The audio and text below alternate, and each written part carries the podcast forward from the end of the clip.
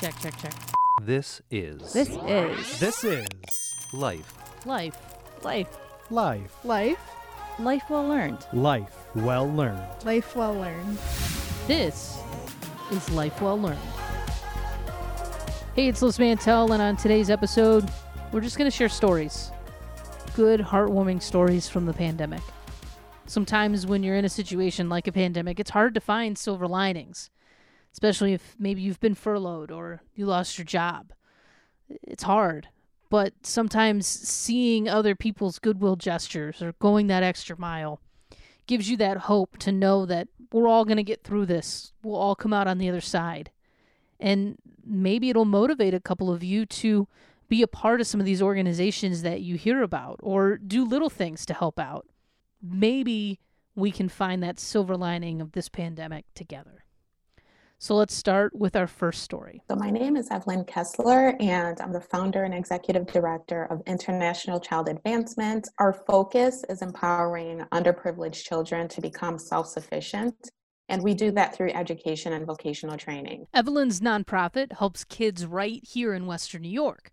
But one of their other missions is to help orphans in the Democratic Republic of Congo. And there's a reason for that. So, my family's originally from the Democratic Republic of Congo, and um, I had the opportunity to leave right when the war was beginning. You know, I came to the US and I went through the normal progression, right, of what many would call the American dream. You get your your education, your college degree, you get married, you have kids, you you know, you have your career and so on, but I couldn't stop but think of the children left behind, of all those 4 million plus orphans in the country, and thinking of, okay, how can I play my part? How can we help those orphans and uh, those underprivileged children advance to a future where they can become self sufficient? I have to continuously rely on other people. So for us, we see our mission as temporarily giving them a hand up, not a hand out, so that in the end they can get a job or start a business and take care of themselves. The orphanage that International Child Advancement works with has 150 orphans. Right now, they're able to send about 57 of them to school. But on top of hunger and education, they're also now battling coronavirus. One thing people have to realize is that the DRC was just coming off of the Ebola crisis. Um, so you had thousands of people that died from that pandemic, and then here came coronavirus. Now, I have to say, the good thing is that, you know, they were in a sense ready and prepared because they had to have all of these things in place when uh, they were tackling Ebola, as far as uh, hand washing, as far as hygiene, as far as you know, isolating those that may have been infected or may be infected or what have you. So they already had that system in place, which which helped them um, deal with now this coronavirus. Because as soon as they saw what was happening, they started shutting down the borders and shutting cities down so that people could not travel to different areas. Like here, you know, it, everything's been shut down. Most things have been shut down. Of course, you have your essential workers, and a lot of people here are losing their jobs. Um, thankfully, there are organizations and assistance is available for food, uh, whereas in the Congo, there is not that much assistance. So you have a lot of people who, if this goes much longer, you know, famine will set in. So it is a it is quite a dire dire situation, and we have that at the back of our minds for the kids that we support too. Knowing that those kids really, really needed their help now more than ever, it was a driving force with her and her volunteers. 99% of us work full time. Um, and a lot of them go to school, a lot of them have families. Um, so as they were tackling all of this, they still showed up right to do their their volunteer work for ICA. Because of their dedication to the cause, they never stopped. They just changed their method. And that was telling the story of why it was important. You know, we canceled our event and I was like, you know what? I'm just going to pour my heart out to our supporters and whoever is able to help us, then, you know, we, we would be extremely grateful. It worked.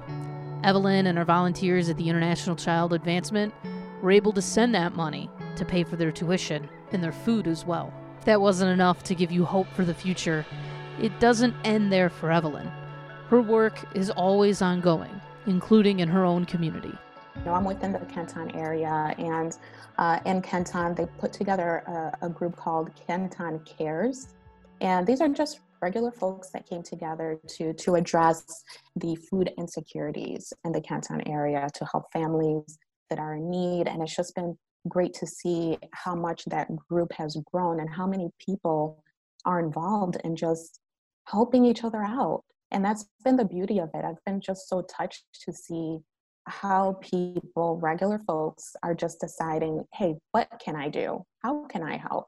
Uh, for me personally, um, I've been trying to help the small businesses locally as best as I can. If it's a gift card, if it's a, you know, sharing their posts on social media. If you can't give financially, if you can't buy the gift cards, just share their posts. You know, the businesses that that you know of, the small businesses, um, that helps them tremendously. And sending cards to essential workers, nurses, doctors that I know that are so stressed out. That's something I've been trying to do with my kids is send some cards out. So those little things, you know, make a big difference. Evelyn herself and her organization just go to show that little things done actually do make a big difference. To learn more about the work that International Child Advancement does in the Democratic Republic of Congo and right here in Western New York, you can go to lifewelllearned.org. All the information you need and how to help can be found there. Our next story brings us back to Western New York, and like the work that Evelyn does to help feed the orphans in the Democratic Republic of Congo, this organization helps feed people here in Western New York. Formerly the Food Bank of Western New York and Meals on Wheels, they now come together and they're known as Feed More Western New York. And as you can imagine, they've been pretty busy. Our next story comes from Catherine Schick. I am the communications director for Feed More Western New York. I think typically when we think of food bank or feed more, we think of Christmas time, the holidays, when they're asking for donations so people can have a Thanksgiving meal or a Christmas meal. But as many of you probably know, hunger is a year round problem. Before the pandemic hit, Feed More of Western New York was serving over 135,000 individuals within their food bank and Meals on Wheels program. When the pandemic hit, changed everything. Thousands more individuals have been turning to our organization for food assistance. Um, many of them are children uh, who were uh, being served, of course, two square meals a day through their breakfast and lunch program in school, and now are turning to our organization in, in addition to some of the meal programs that um, schools have been putting in place to help bridge those gaps. Um, a lot of families and individuals who were um, experiencing job disruptions whether that was a furlough, a layoff, a permanent job loss as a result of the pandemic.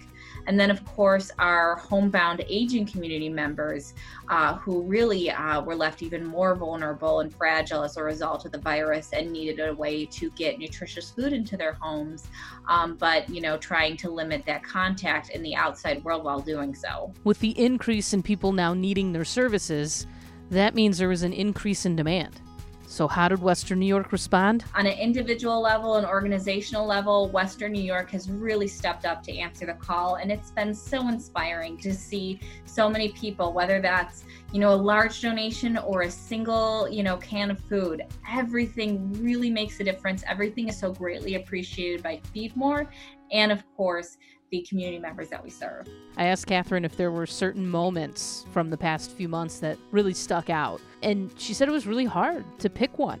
You just get touched when something that makes seems simple, a simple act to someone, but it really means so much to us in our organization. Even just a, a gentleman pulled up the other day with a, a couple of jars of peanut butter to give us. He was an older gentleman. He saw us uh, on the news saying that we were holding uh, collections for peanut butter and peanut how peanut butter is such a vital source of protein for our hungry community members and uh, he he just wanted to give what he could which was a couple jars. So luckily we have an amazing city of good neighbors here an amazing western new york community who really rallied uh, when this pandemic began affecting us and we were blown away by the outpouring of support for feed more western new york.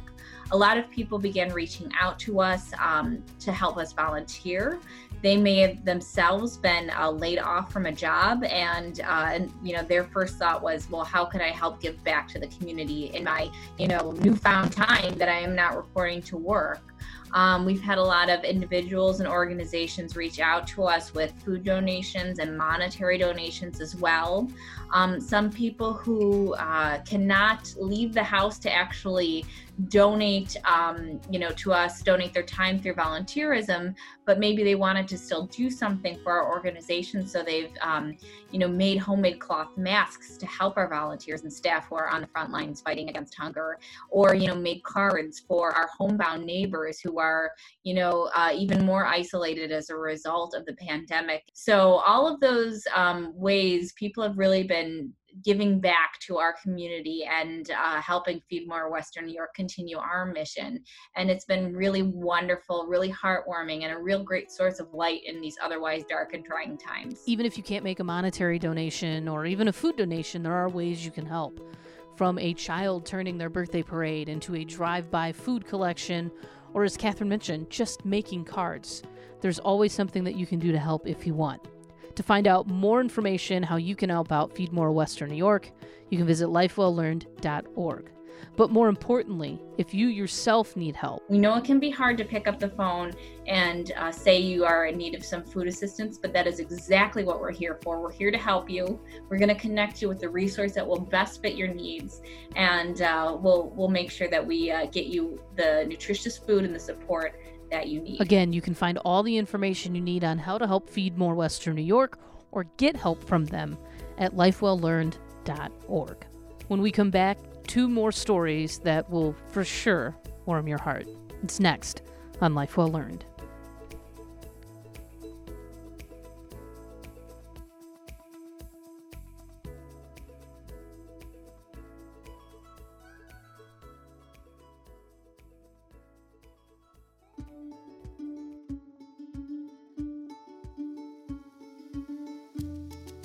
Like many businesses in Western New York, when the pandemic hit, we at Life Well Learn had to adapt as well.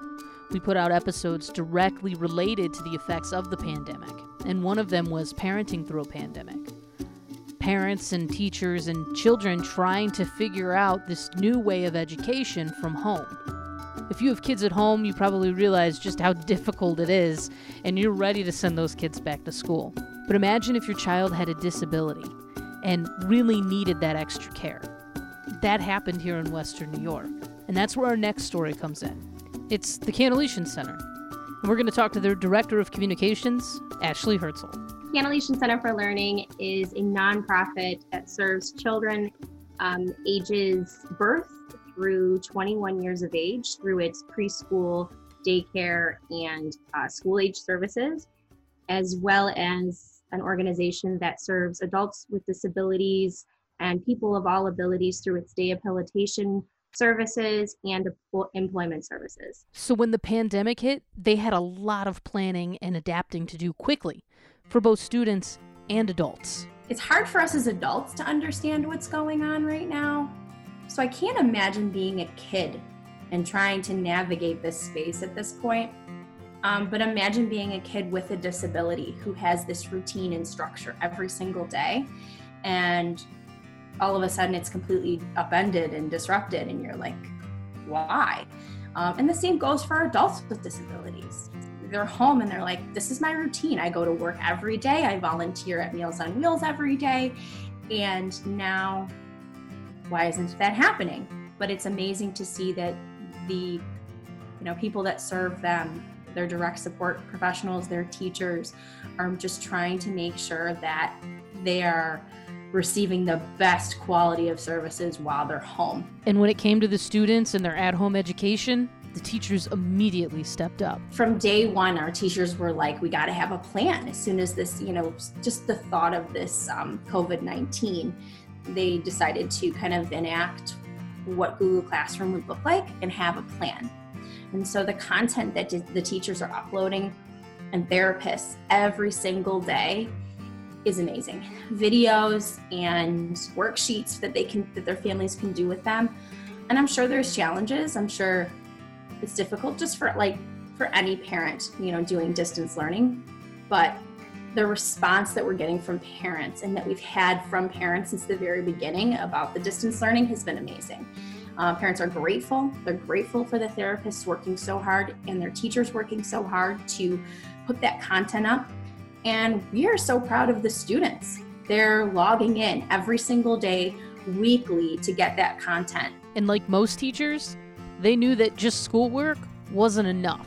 They needed to do more. Our teachers are really trying to boost the spirits and mental health of the students. They, I, I just hearing the stories of, you know, a preschool teacher going and delivering Easter candy to her students or preschoolers and just seeing their faces and obviously at a distance because right now that's so important to teach you know young kids that.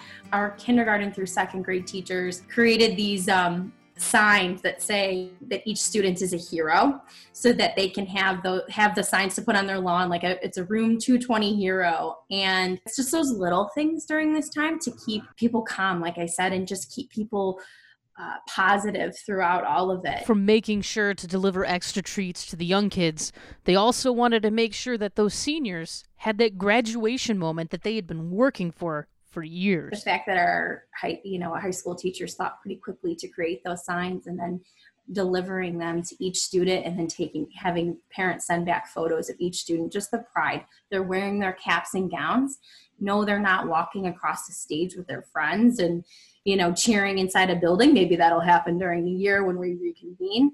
But just to see their incredible, happy, smiling faces, they did it. Going above and beyond didn't just stop with their students, it extended with their adult day hab program.